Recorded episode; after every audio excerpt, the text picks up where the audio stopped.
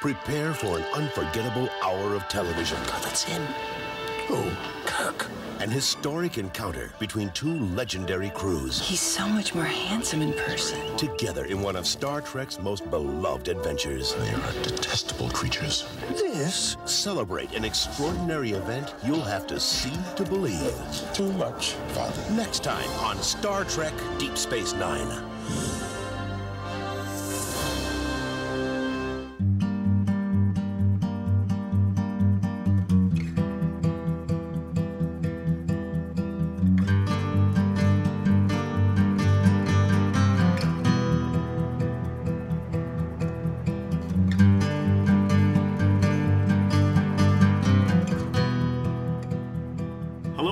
To Strange New Takes. I'm your host, Nach Karnik, and with me, going back to the past and meeting James Kirk, are Rudy Baker.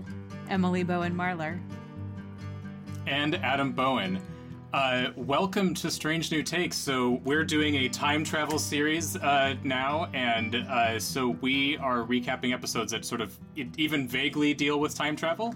And uh, yeah, so today we're going to be recapping Trials and Triple Tribulations from Deep Space Nine and kind of the original series as well. So do remember to follow us on social media. That's uh, at Strange New Takes, um, Facebook, Instagram, and Twitter.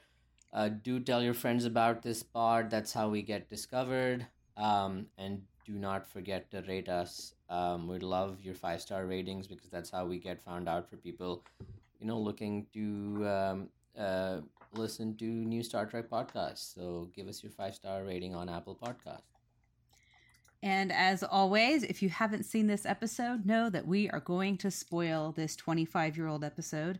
Well, parts of it are 25 years old, other parts of it are like 50 years old, but um, we're totally going to spoil it. So if you haven't watched it, this is a fun one. You might want to go back and watch it first. Although this is also one of those episodes that even if you haven't seen it, listening to us talk about it may get you to go back and watch it as well. So terrific. Well, I cannot wait, by the way, after this podcast is over to tell you about this device I have that fetches futuristic herbs for me. It's called a time machine.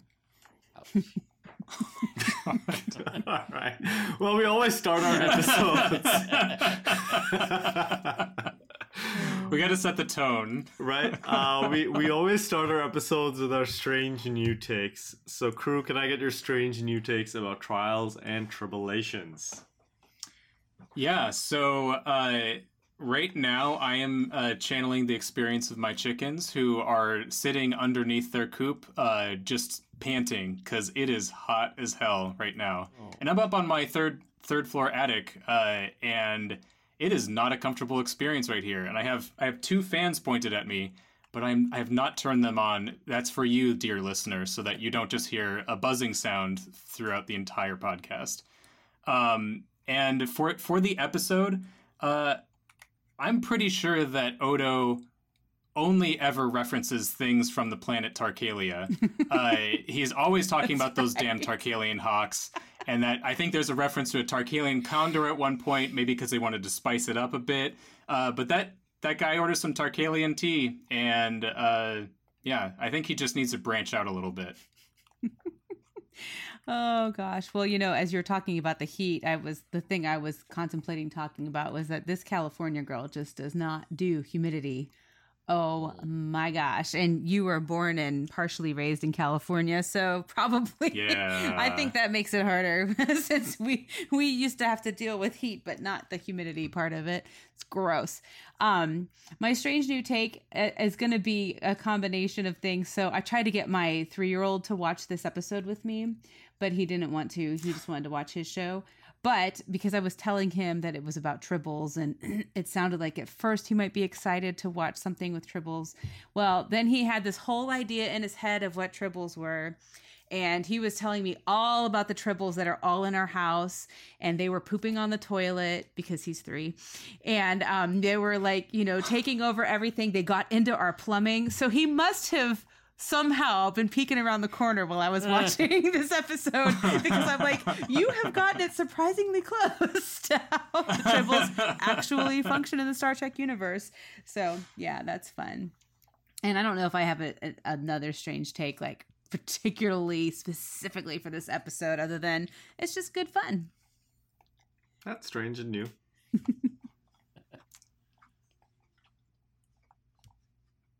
All right. Well, I I was trying to think. I was trying to think like, what do I want to go with? Because you know, my my strange new takes. I have the dad takes, where it's like my mower broke and I can't mow the grass. then sometimes I have like the random ones that everyone the diner looks at me and is like, what is wrong with you? Why? And then I have the ones sometimes that are just like space or science related, kind of like Bill and Rudy do. Um, you know, I'll just I'll just go with with just an observation about my cats, which is that they love to spend time in eyesight of me. Like the two of them, uh, since my partner's been away for a few days, and they have spent every single day in my home office sleeping on the bed here, whereas they usually sleep on the couch where she, like near where she works.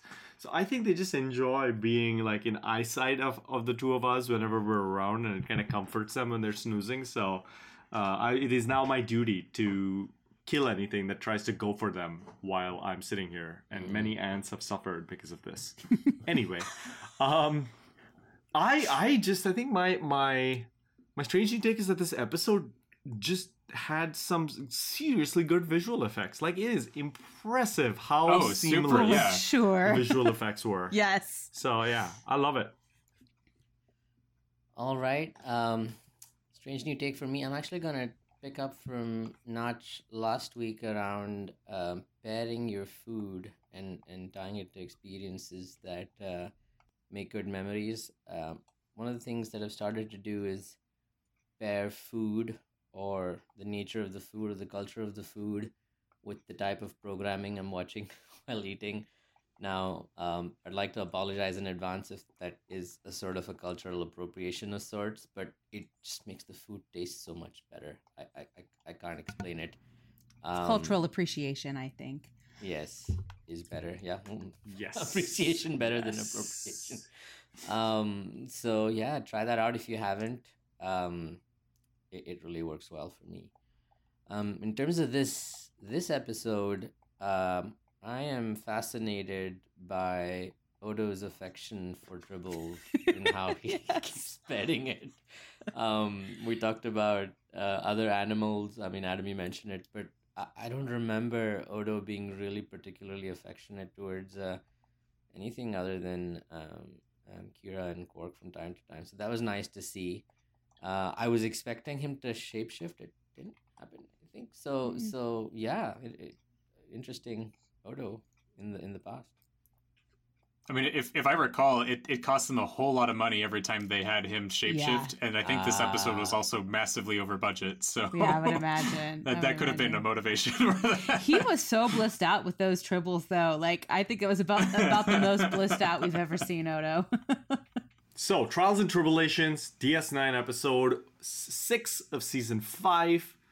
It is production number 4051053. uh, it first aired on. that just sound. I, I don't read the production numbers normally. That just sounded like fun, so I did it.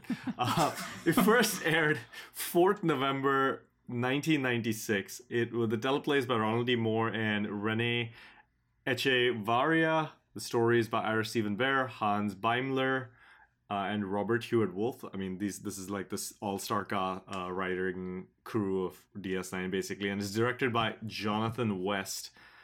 So, let's jump into our in-depth episode discussion with starting with the episode summary from Memory Alpha. When Temporal Investigations arrives on Deep Space Nine, Sisko recounts how he and the crew of the Defiant traveled back in time to the 23rd century to prevent the assassination of Captain James T. Kirk during the original Enterprise's mission to Space Station K7. Also worth mentioning that this was a celebration of the 30th anniversary of Star Trek. That's why this episode was made.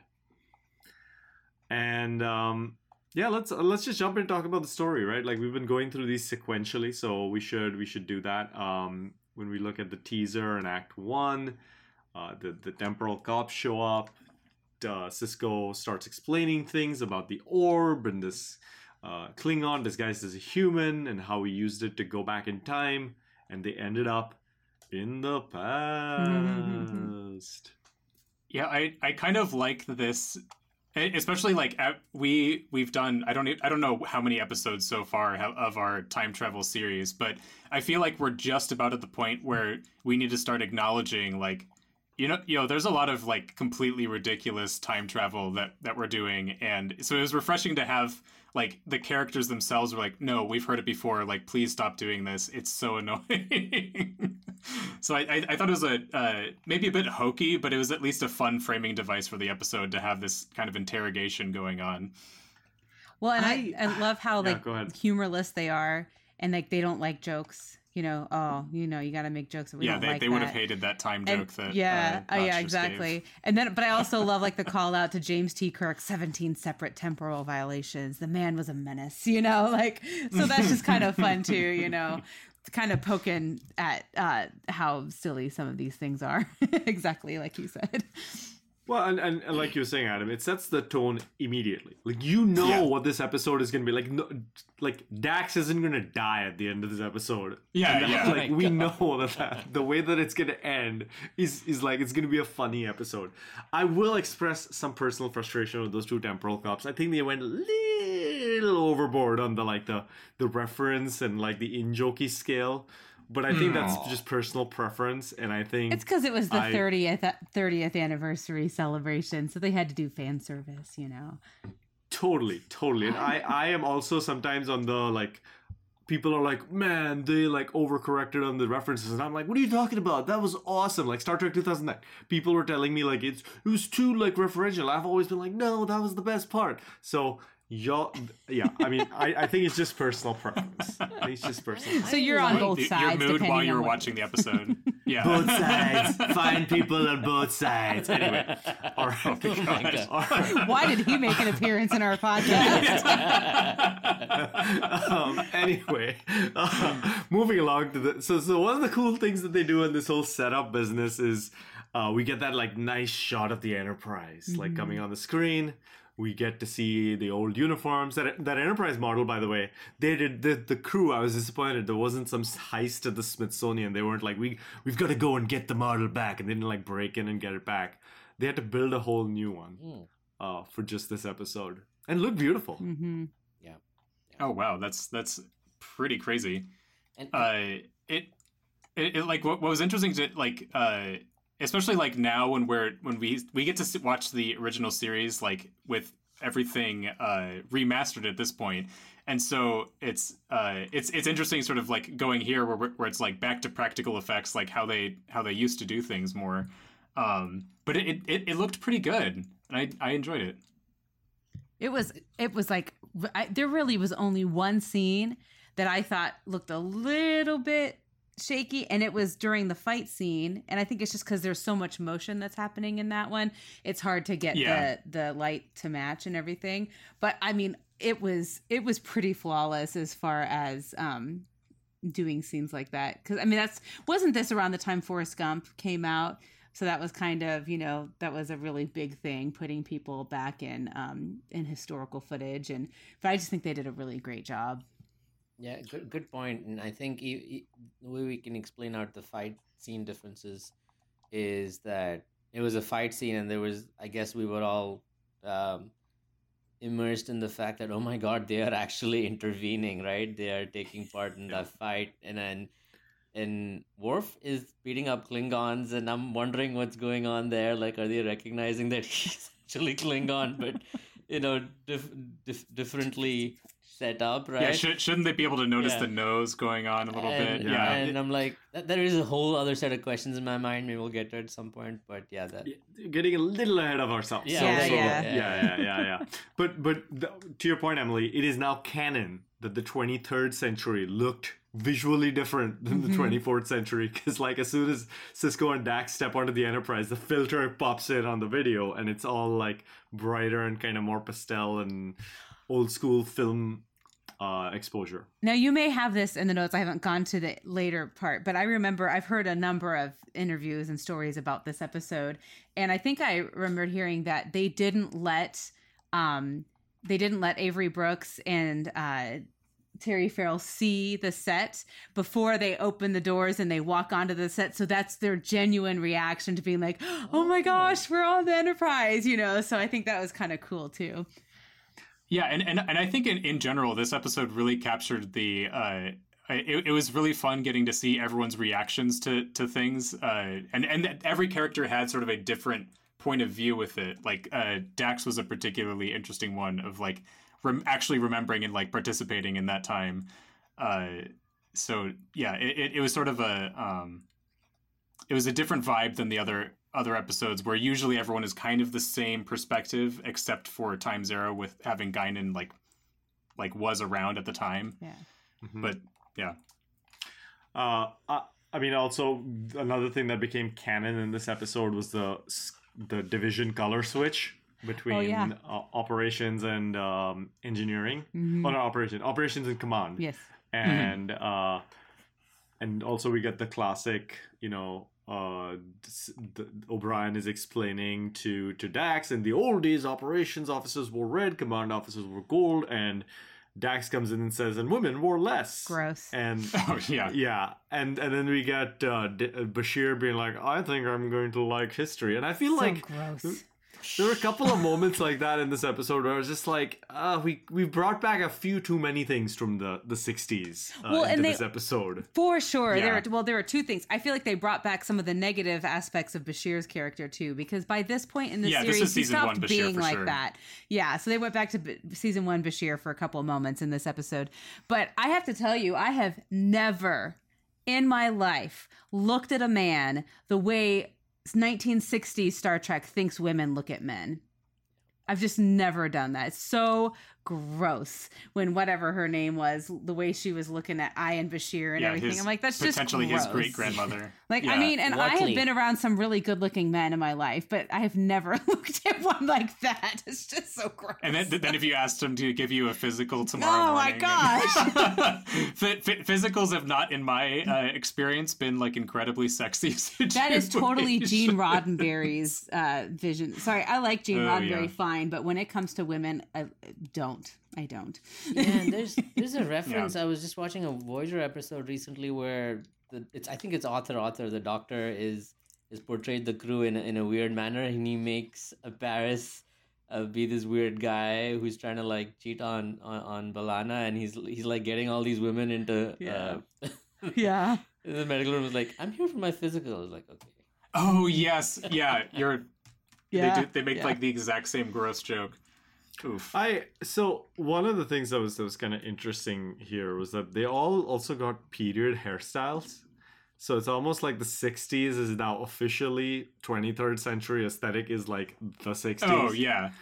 and like Bashir gets like that kind of floppy, almost Vulcanish look, um, and Dax gets the beehive, and and it's kind of interesting that they chose to go with that, and and like kind of canonize that aesthetic look. So I, I thought that was kind of a little bit of an interesting take as well. Um, but anyway, moving on, we we then get to the, the next couple of acts in this episode where initially they're looking for Darvin on on the Starbase and on Enterprise, and then basically we get the scene that we talked about in that turbo lift. And this, the initial scene in the bar where we learn that somebody has ordered the raktajino. um, and then the K7 cruiser shows up. Oh no. What's gonna happen? A little Well, it's bummed out we didn't D7, see right? it. It's K K7's the station. Oh, K7, D7. that's right. Would have been D7 maybe- maybe. Does it come in a little bit later? I think maybe the D7 comes in a little bit later. But yeah, anyway. So so second act essentially is is the the bar scene and the turbo lift scenes and, and some of the we, we get introduced to a turbo for the first time. Who is that dude who is with uh Uhura and Chekov? Like I haven't actually watched the Trouble with Troubles, and there's like this dude later in the fight, he's like carrying those drinks and stuff.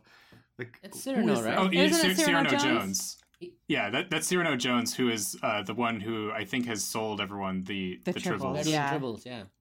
Well, and Yeah, so but that, that's that scene where he's like juggling the drinks is the fight scene. is like a it, it's the, almost the same scene happens in the orig- or in the original series episode. But you know what's different about it? I, I always think it's so funny when you go back and watch the original. Try, uh, I keep calling it the wrong thing. Trouble with Tribbles. Yeah. When you go back and watch Trouble with Tribbles, the music during that fight scene is really hokey and like do do do do do do. Not like that exactly, but it's very Yeah, yeah, funny yeah. kind of music. And in the DS9, it's like very dramatic fight music. You know, like so that it yeah. totally changes the feel of that scene um, from how it felt in the original episode. Yeah, I, th- I think I actually read in the um, the notes from this episode uh, that they were over budgeted. Like th- that was one of the things I felt they missed was that they wanted to have that original score or at least something that fit in with it, and uh, weren't able to recreate that without like a lot of extra expense. So we we got DS9 music, unfortunately. Yeah, I think I think so. One of the things I would say in Act Two and Act Three also that gets established is that our characters are gonna have their own story next to the Trouble with Trouble story. It's not gonna be our characters actively participating in the events of Troubles with Tribbles as much as just those events are happening. We can hear in the background, like our characters are talking and something's happening in the background. We can hear like other TOS characters talking. I really like that. Yeah. I really like that. Yeah. So it's not like you know, um, like Worf sold Cyrano Jones the Trouble, and that's how the Trouble showed up. It's just like, you know, it's much more like incidental presence of our characters. So you know what you're doing there, right? Yeah. You, you're you're speaking the minds of the two temporal officers that you don't like, right? they're they're the guys who said that we don't like the excuses. We're like, hey, it was meant to happen. Predestination paradox. We had to go back uh, and do stuff because we're always destined to do do do that. And and Sisko says, right, like, hey, no, that's not what we were trying to do. Somebody was trying to change the past and we just went in with them to stop them. And it's it's nice like since we've done so many time travel episodes there's now almost a classification of different types of interventions right? Or Mhm. observation versus predestination paradox where it was always meant to happen versus you know um trying to stop somebody else from going back and doing the same thing or doing something wrong like uh, you know uh, uh, city at the edge of forever. So yeah that was nice You know what I also enjoyed about this episode was just watching like the two characters I enjoyed watching the most was um Sisko and Dax. It was just super fun watching them experience this together. You know, it was just, you know, I mean just cuz it their friendship totally came out in the way they played the scenes and you know just little things like like oh he's so dreamy like oh yeah kirk was quite the latest man oh not kirk spock okay let's go Yeah. you know like just that kind of stuff he's like i can't even i don't even know what you're gonna do in this we just need to step to the next thing yeah they, Well, and I mean, also that like confused me. Like, why? Why is like it okay for her to be like ogling Kirk, but then as soon as he finds out it's Spock, it's like okay. I well, I wondered that too. I was like, "Oh my gosh, Sisko, are you a little racist?" But then I've made it different. I he's not racist. This is my head canon. My head canon is he just realized that that Dax wants to be a part of things so badly. He's just like, you know what? We just need to keep moving on because there are all these little times where you're just wanting to kind of get into things and be a part of things because you well, used to live and, and I feel like if you need to avoid uh, like talking uh, just out of earshot from anybody, you need to not ta- do not say Spock's name when you're like fi- five or five to ten feet from Spock. Like he's gonna go. hear your entire conversation. yeah, she she was the biggest risk potentially in changing the timeline. I think she had already established this. I don't know why they wrote it this way, but she wanted to meet that D7 cruiser captain Koloth, and she was Yeah. like, "Oh, he's in his prime." So I don't know if that was also sort of an ogle, but then after that it was Spock. So I guess that's why Sisko, like you said, felt that she should calm down. But Yeah. yeah, I, I think she was ogling. no, I I, too many I think people. that was a I. I think Curzon has a relationship with Koloth, and so it, it's a Ah, it's more yeah. of a like oh I want to see him what like instead of just all the stories of telling me when he was great, uh, I want to see him when he was great. Yeah. Yeah. Uh, but but yeah, the And and Koloth does show up in Deep Space Nine in Yeah. the Sword of Kahless and once Mhm. more into the breach. So, um, it's now is like, Koloth in this episode? Uh, Koloth. I don't think they, they I don't think they actually showed him in like on the station in Trials and Tribble-ations. I think he's in Troubles with Tribbles. Is he though. okay? I, I couldn't think he remember. is. Yeah. Mm. Um, and and the other thing that we get um in in this part of the episode is the is the I mean, y'all like the interactions between Dax and Sisko. I loved Bashir and uh, O'Brien. Oh no, they were pretty funny too. I mean, the, the stuff in the turbo lift where they like figure out how to make it work, Yeah.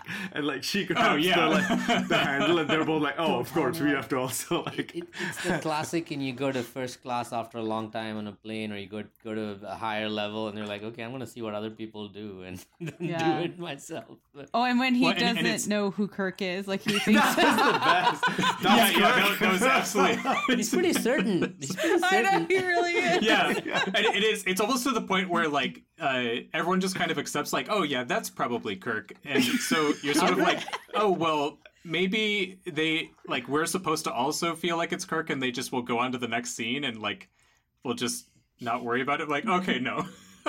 Well, the best thing is also that earlier O'Brien's the one telling Bashir like, "You dope, you don't even know like the colors and stuff about uniform." I'm And a doctor, doesn't not an the, like- historian. right. Oh, Yeah. the bones reference right there, and then Yeah. you don't you don't get that. But then O'Brien misses the like Yes. lieutenant uh sleeve patch, uh Yeah. sleeve uh insignia. yeah, yeah, yeah. Yeah, So- yeah. None of So them know like- what they're talking about. yeah. Yeah. It's that classic, and- like, oh yeah, I know, I know exactly. Yeah, yeah. Don't worry, man. I got yeah, this. it's it's funny because I, I I feel like we're used to. I, I mean, I know that most of the episodes usually have like, oh, they're ignorant of like what happened in 1850, whatever, or like in 1980s that things are a bit different. But it's it's funny seeing them not know anything about things that are like just a hundred years ago to the point that like oh, O'Brien has absolutely no idea how the Enterprise works and like cannot do the simplest task. Well, also he's like, yeah, this is like wired like junk. Like, oh my god, who did this work? And it's it's like, is is this? I guess I mean I do that when I pull out some of the old electrical in my house, but so I guess, but I, I have a hard time imagining safety standards in Starfleet have changed so much. Like that, you know, they're like, oh yeah, the the like shipbuilding co electrical code has changed in a hundred years, Yeah. yo. oh, you know Like, the I can other, imagine them being different technology. the other thing I totally love. This is like jumping past the fight scene, but I love when uh you know, so you have the that one really cool scene where Kirk is uh um interrogating those who got into the fight and then afterwards O'Brien's like um, I totally just lied to Captain Kirk. I wish Keiko were here to see this. You know, like it's just yeah. So there are some pretty great moments with them. Yeah, no. Was, is it is it insubordination if you lie to your superior officer in the past? That's something to consider, time travel wise. I mean, they Like- all liked him, right? I was gonna say yeah, they all lied. I mean, Yeah. uh, what's his face lied and he right knew after. it. He knew that they were lying, so it's all good. I guess I guess the time travel also puts you outside the chain of command because it's an ex- is is it an exemption? Yeah, because I I think the temporal cops would be more sad if they uh Right. if they had actually told the truth. So Well, one, one more thing before we take a break here, which is this is this the end of Act uh Act uh Act three is famous because it's the moment where we finally, for the first time in Star Trek history, get an explanation for why the Klingons looked different in the original series. And and that is made canon rather than it just being like, a, oh no, the, the makeup was different back then and we just have to accept it. No, now it is canon that the cranial ridges were not present on the Klingons in the 23rd century. How much do you think they talked about that in the writers' room? How are we going? If we do trials and trib or trouble with tribbles, how are we going to explain the different Klingon look? You know? Yeah, but I, I, I feel like it fit perfectly with the tone of the rest of the episode of just being like, don't worry about it. But you know what's kind of funny? I know you all. I I know. Okay, the I know the fandom is split onto whether or not they like the DS9 explanation of um the Klingon look, or if they like that Enterprise then tried to do something with the DS9 explanation to kind of put it into canon also. But it is pretty pretty great that um, Enterprise then took exactly that line because they said what those are Klingons. What was it? Some kind of genetic engineering, a viral mutation? When it was both of those things, the way Enterprise does Yeah, it. So yeah. anyway, I just thought that was kind of fun too. You know. Yeah. I mean, I, I, I completely forgotten that Enterprise's explanation is mentioned in this episode. Yeah. yeah, Like, I, it's the same thing. Yeah, yeah, yeah. Well, here's here's what um, I'm reading from Memory Alpha now. Ronald D. Moore wrote Worf's explanation or lack thereof into the script because he felt that there was quote not a single explanation less that's less than preposterous unquote for the makeup differences and he believed that fans could figure out why the Klingons look so different. Bashir and O'Brien's dialogue considering the issue had them suggesting reasons that had long been proposed by fans as the reasons for differences. Ah, interesting. so That's it kind of, I mean, yeah, yeah, It's meta. I- I- right. And, and just just as a reminder, the the dialogue in this episode, which I I do think it's it's a very good piece of writing. It's like it's I think the the sentence used is it's very clipped, which is we do not discuss it with outsiders. Yeah. Perfect. mm-hmm. And it fits into canon so beautifully. Well, it's it's that and the tribble situation that is also not discussed. Oh my gosh, the tribble. That's hilarious. We hunted them down and eradicated them. I mean, it's- Ecological. Do you write menace. songs? Yeah, hundred. you write songs, yeah. for the great tribble hunt. oh, and oh, we we didn't mention this, but I mean, we have to talk about how Worf smells. Um, Aw. you know, uh, an earthy, peaty aroma with a hint of lilac.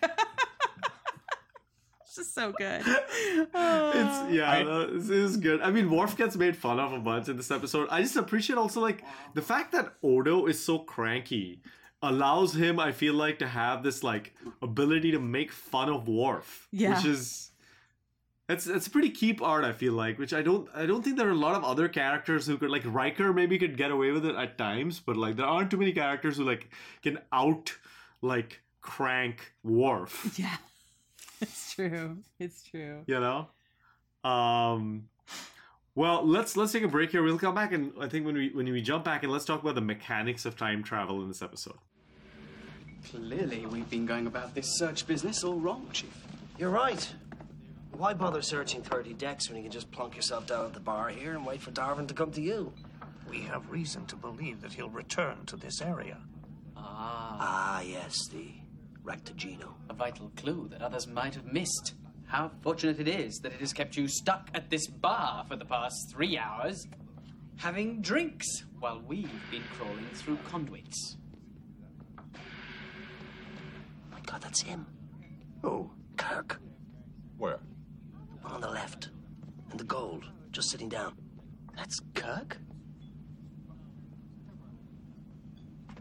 It would be an honor to meet him. Let's buy him a drink. gentlemen, no one is buying anyone a drink. He's right. We can't risk altering the timeline. What'll it be, boys? And don't ask for raktajino. If I have to say we don't carry Who that ordered one a more time. Raktajino? The Klingons. Klingons? Over there and over there. Those are Klingons? All right. You boys have had enough.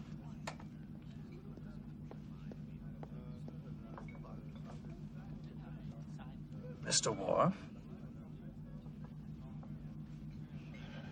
They are Klingons. And it is a long story. What happened? Some kind of genetic engineering? A viral mutation?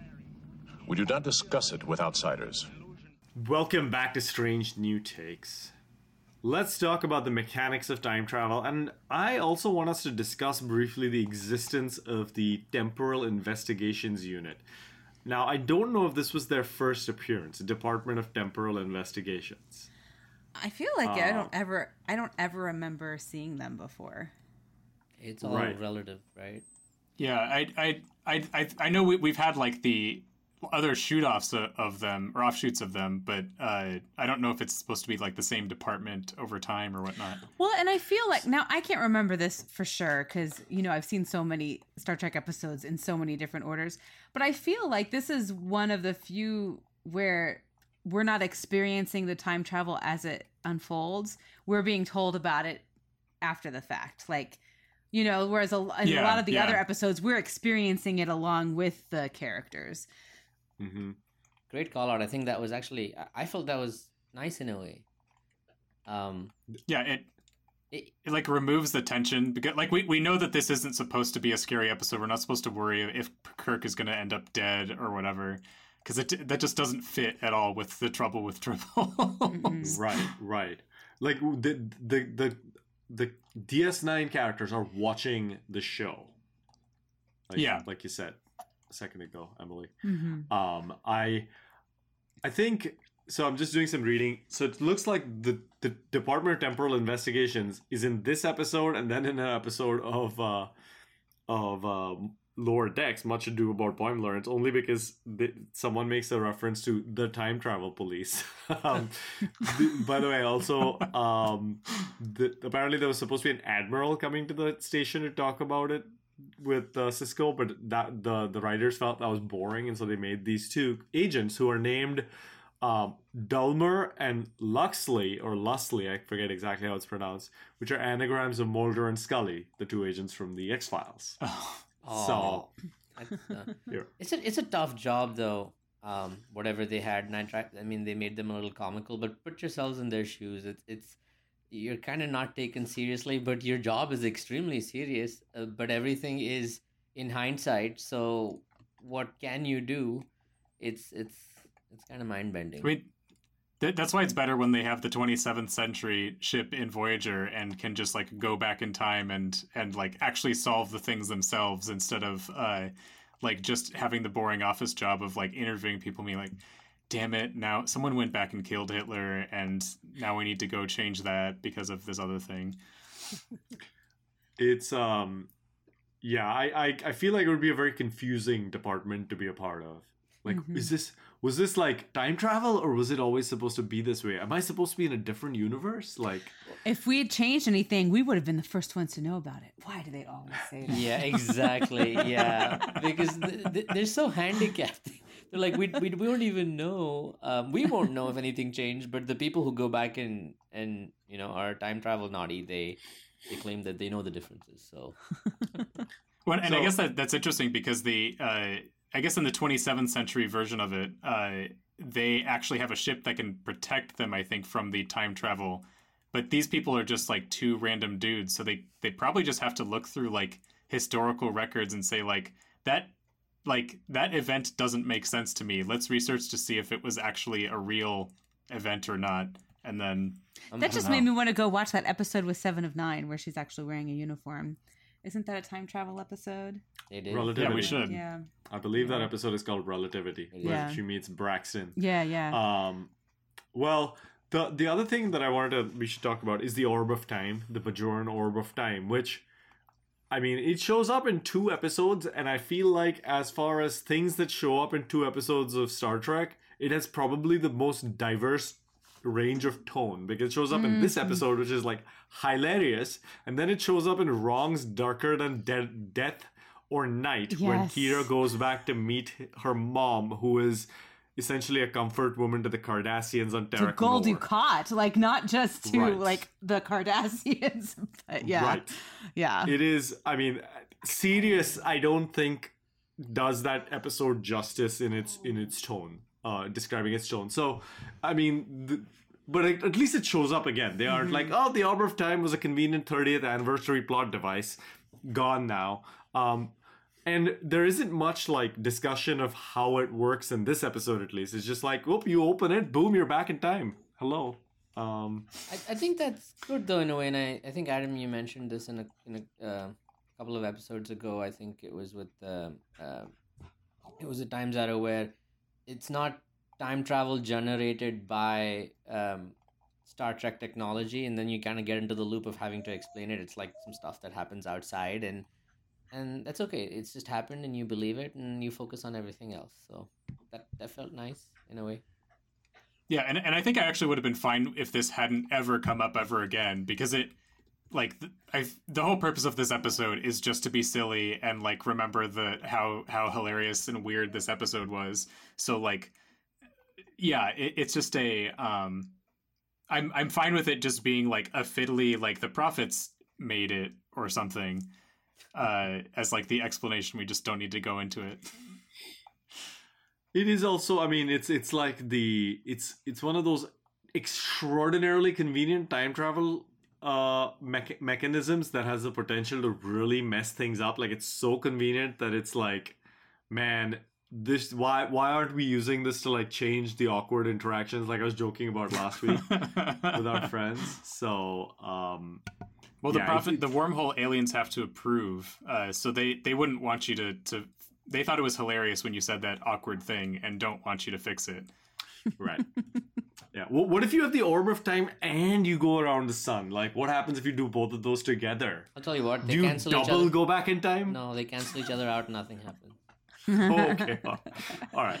Uh, well, I don't want to belabor it. I think I, I will say again to, to, to I think echo maybe Rudy said this. It doesn't get in the way the mechanism here. It's so quick, and then we just move on. That Mhm. like there's much more interesting things happening. So They don't need to tech I the fe- tech, you know. They just kind of it Yeah, doesn't get too heavy. Right. I mean, Max would be disappointed. There's no technobabble around the time travel. There's no point three phase variance. Although I do, do, do we got we got chronoton particles though, didn't we? I think we got chronoton. Yeah, yeah. At the, at the beginning, and we also th- there was a mention of the tricobalt. Well, I don't I don't think they said tricobalt device, but there is a tricobalt explosive in a tribble, which seems pretty gruesome.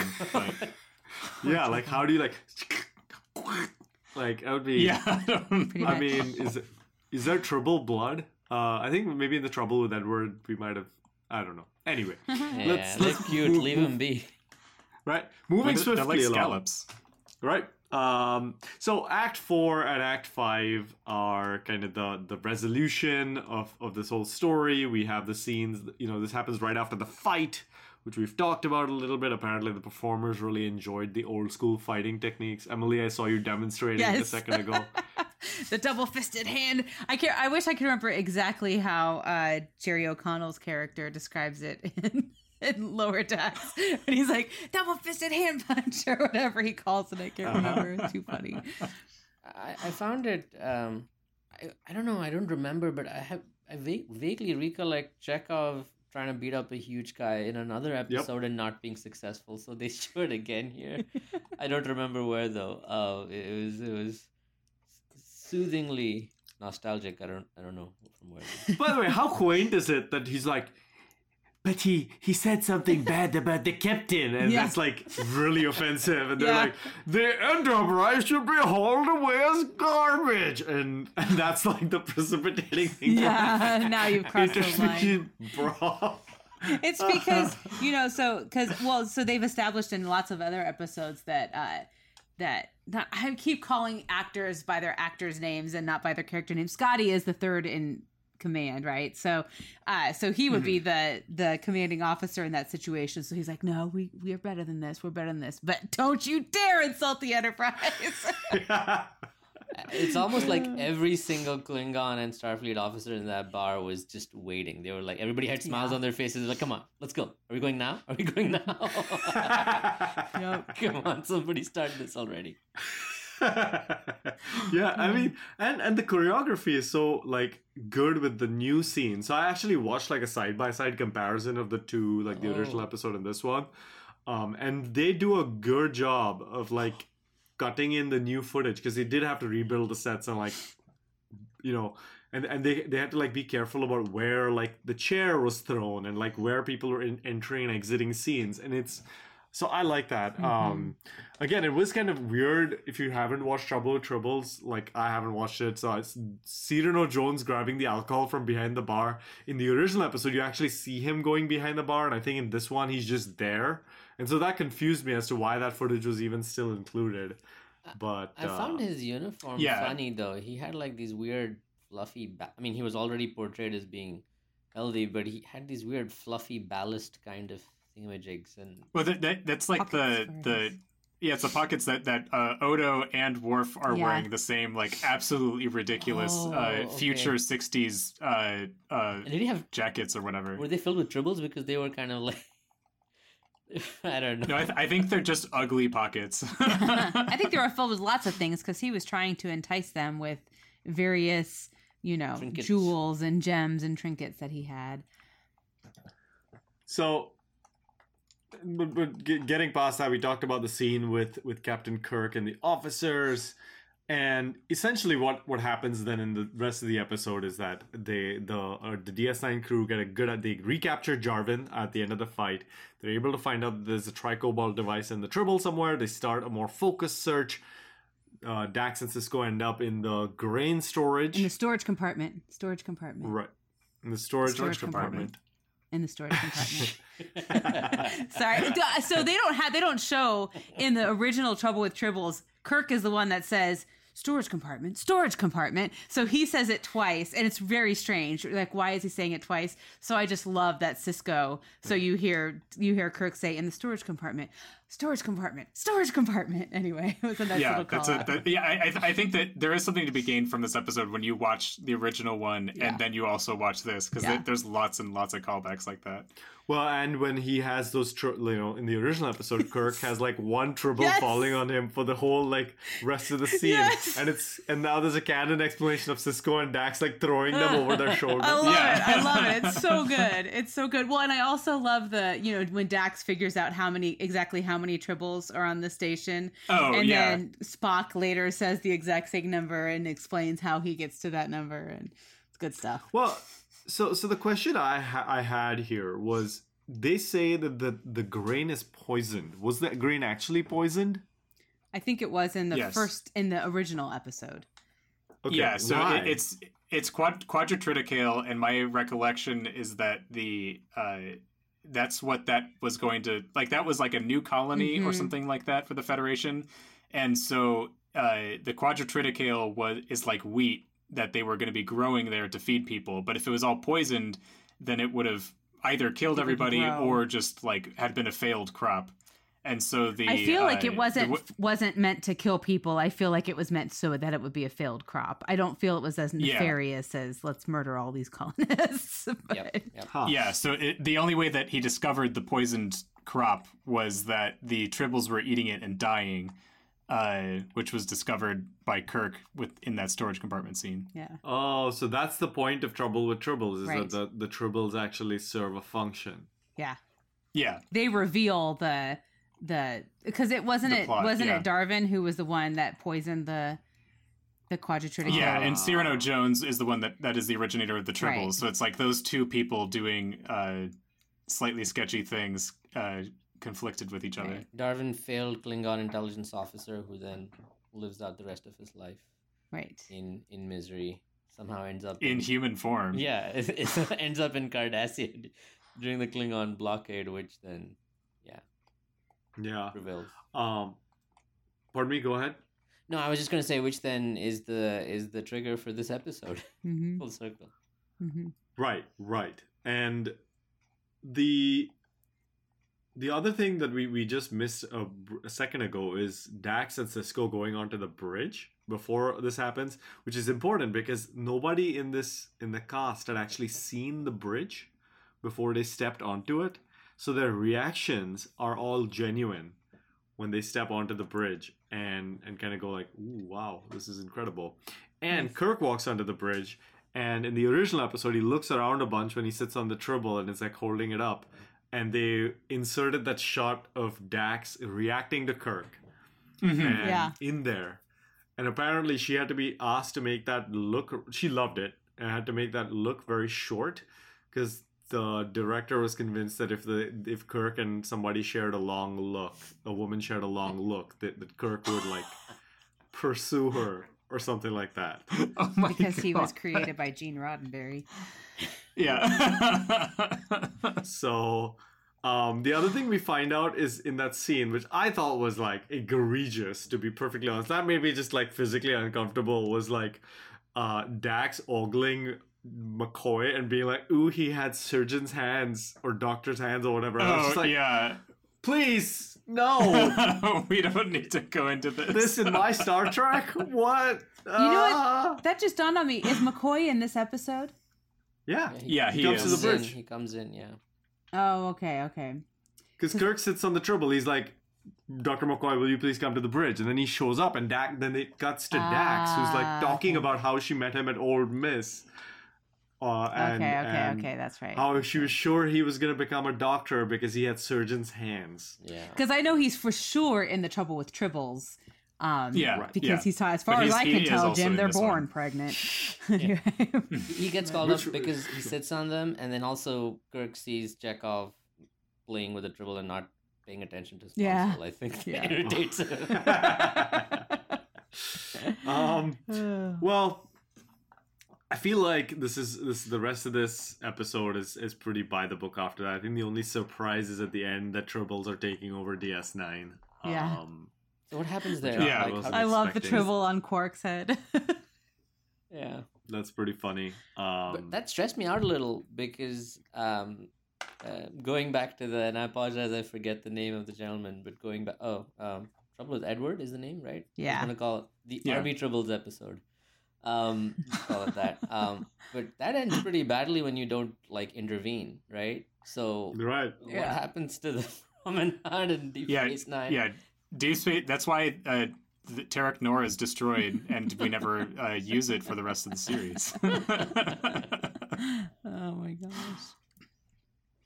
Yeah, uh, I mean, maybe they figured out a toxin that reduce slows down their reproduction or something. I don't know. I mean, they've had like maybe they contracted the Klingon Empire to start the second Great Tribble Hunt and wrote songs about it. I don't know. Um, but okay, so I think the tone in this episode stays pretty consistent. The pacing is pretty consistent. I think by the end of it, you're just sitting there being like, "Ah, that was great." I, I didn't I didn't feel like I needed more from this. Mm-mm. Mm-mm. Um, it's a very satisfying conclusion. Yeah. And again, they don't drag out like, "How did you come back? What did you do with Jarvin afterwards?" Like none. It's just like boom, boom, Like- boom. It's just done. Yeah, K- Kira had spent enough time like studying the orb or something. Right, we're yeah, just- they made we're it real home. simple. The, the only Right. time if you go that I had a little bit of concern of them being revealed, um, it wasn't even when when Kirk is questioning O'Brien. It's when that other, um, I think it's it's uh, another ensign or somebody comes by and says, "Hey, this is my area. What are you doing here?" I was Oh, like, right, yeah. right. it's like, "Who are you? Show me your, you know, are you are you on this ship? Uh, are you on the roster or something?" But no, he just like he, they just explain him I'm away. doing a study. yeah, it's like yeah. Stress study, work, work, work related stress. So one one thing we haven't discussed, we talked about how the woman who meets Bashir makes some inappropriate comments about him or to him. Mm. But what we didn't talk about is the fact that then he gets wrapped up about being his own great grandfather, which is extraordinarily odd. Yeah, and also is excited about being his own great grandfather. He- he's just well, so he's, he's, he's stressed about it because it, he's like, I won't exist, and and then they just drop that, right? Like it just doesn't come up Yeah. again. So, um, And I bet his great grand or his great grandmother's last name wasn't Watley. I think he just made that up because he wanted some excuse to. um, well, uh, is there anything else in this episode that y'all would like to discuss before we move on to ratings? um, no, I um, I was gonna say that it was it was nice to see a huge tricorder and a tribble get beamed out and float in space for a couple of seconds before thing exploded, and then nobody detected that explosion. I don't Yeah. know. I don't know. If there's like two starships, uh, flagship starships, and a space station, but they're like, yeah, something just exploded. Maybe they maybe they timed it for like that three second Yeah. gap where the the Enterprise like can't detect anything or whatever. Three seconds seemed like a really long time, by the way, to have a sensor gap. But uh, It's because all their wires are crossed and uh, super messy. So I like you have this. You have this in the notes, the trivia bits. I don't know if you wanted to share this, Notch, but I just thought this was a fun one. I was reading that um, in what Ira Steven Behr later described as the most incredible coincidence he has ever experienced. Behr and the other producers were at the Mulberry Street Pizza Parlor in Beverly Hills discussing the possibility of bringing back TOS actors for this episode. Behr mentioned Charlie Brill, who played Arn Darvin, who he then spotted at the counter alongside his wife. Although oh. Whoa. Behr was hesitant to discuss the matter directly with Brill due to complications that normally entail Hollywood negotiations, Brill was greatly honored to be given a chance to make history twice, and he felt that Gene Roddenberry would be proud. Uh, Behr later joked in a DVD audio commentary for this episode that the remarkable turn of events proved God was a DS9 fan, Oh while my Brill God. stated that he was happy he hadn't gone out for Chinese food instead. That's just fun. What I was thinking, Yeah, the I- actor looked extraordinary. Like he looked really good. like I was like, he aged really nicely, you know. But that's pretty cool. Uh, as a as a side, I'm the one that copied that note from uh, Memory Alpha, and uh, they link God as to an actual page on Memory Alpha. Alpha. So it's they have God of Shak uh, Shakari, and then Q appearing as God. Oh my as gosh. the two images. Oh my gosh, that's There so are some really like obscure memory alpha pages sometimes where like why does this have a an entire article dedicated to it? But uh the it's also interesting in in the creating the story one of the, they were discussing different episodes that they wanted to maybe have DS9's characters go into, but they they wanted it to be like a fun romp. And so they considered City on the Edge of Forever and then quickly dismissed the idea because it was too serious. Can you imagine like I mean, we watched City on the Edge of Forever for this podcast. Like the, the lady getting hit by the truck in the background Oh while this. Dax and Sisko are like having shenanigans somewhere else. like crash and then like they do some slapstick stuff. Like Yeah. Well, they, they could they could actually pull out the full slapstick uh, original script for that uh, episode. right, So right, exactly. Because the, because then they had that guy who added gags to Right, it. exactly. Right. um, well, one last point before we go to ratings. Voyager also did a 30th anniversary episode because it was also airing at this point, and its episode was called Flashback. It's it's the second episode of their third season, and it's where Tuvok does a mind meld with Janeway to go back to the events of Undiscovered County, where where we go to the USS Excelsior, and instead of doing the Forrest Gump technique, which this episode does, they actually like brought back all the original actors from Undiscovered County to, to, to reprise their roles, which is really neat. Maybe at some point we'll get to cover that episode in the future. But all right, strange new ratings. Who wants to stick their neck out and give Trials and Tribble-ations a rating? I'm gonna go. I'm just gonna give it a 10 out of 10 because it may not be like the best, most powerful episode ever of Star Trek, but it is super fun. It is extraordinarily rewatchable. I mean, it's an episode I mm-hmm. could just pick up and sit down and watch. And if I ever were to see it, I'd be like, I'm gonna sit down and watch this episode. It's just a lot of fun. So yeah, I I think I'm feeling pretty much the, the same because it, it's like the it sets the tone very clearly early early on. Like you know that this is there's no stakes in this episode. This episode doesn't matter. You're just gonna have fun, and then we have fun, and it's great. mhm. So, so you're also going with the same rating, Adam? I think so. I I'll, All right. I'll go with a ten. Uh, I'm not, who am I to disagree?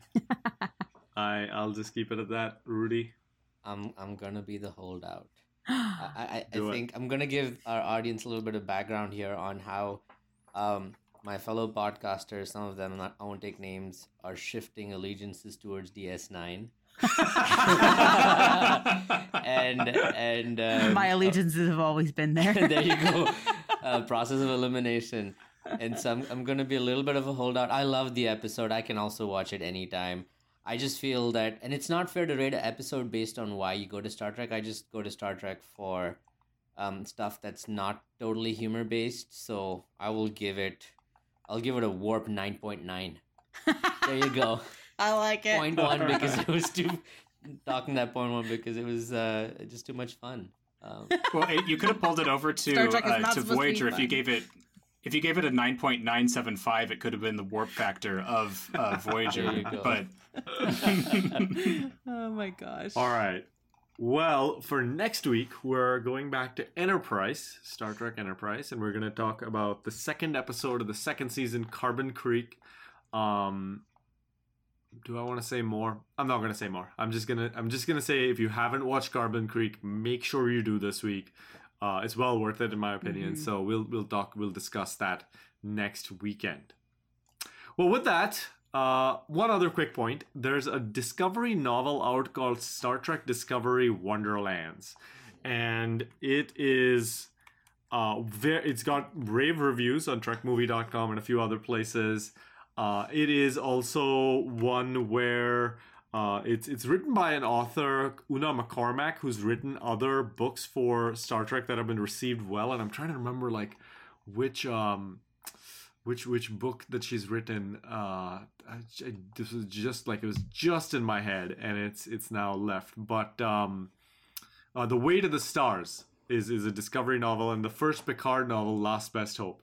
So, and there's a few others that she's written. So, um, I can tell you, I'm about halfway through this book. It is very good, and I want to do like a short mini episode, maybe reviewing it. If if one of you, dear co-hosts, manage to finish the book, um, we can do it.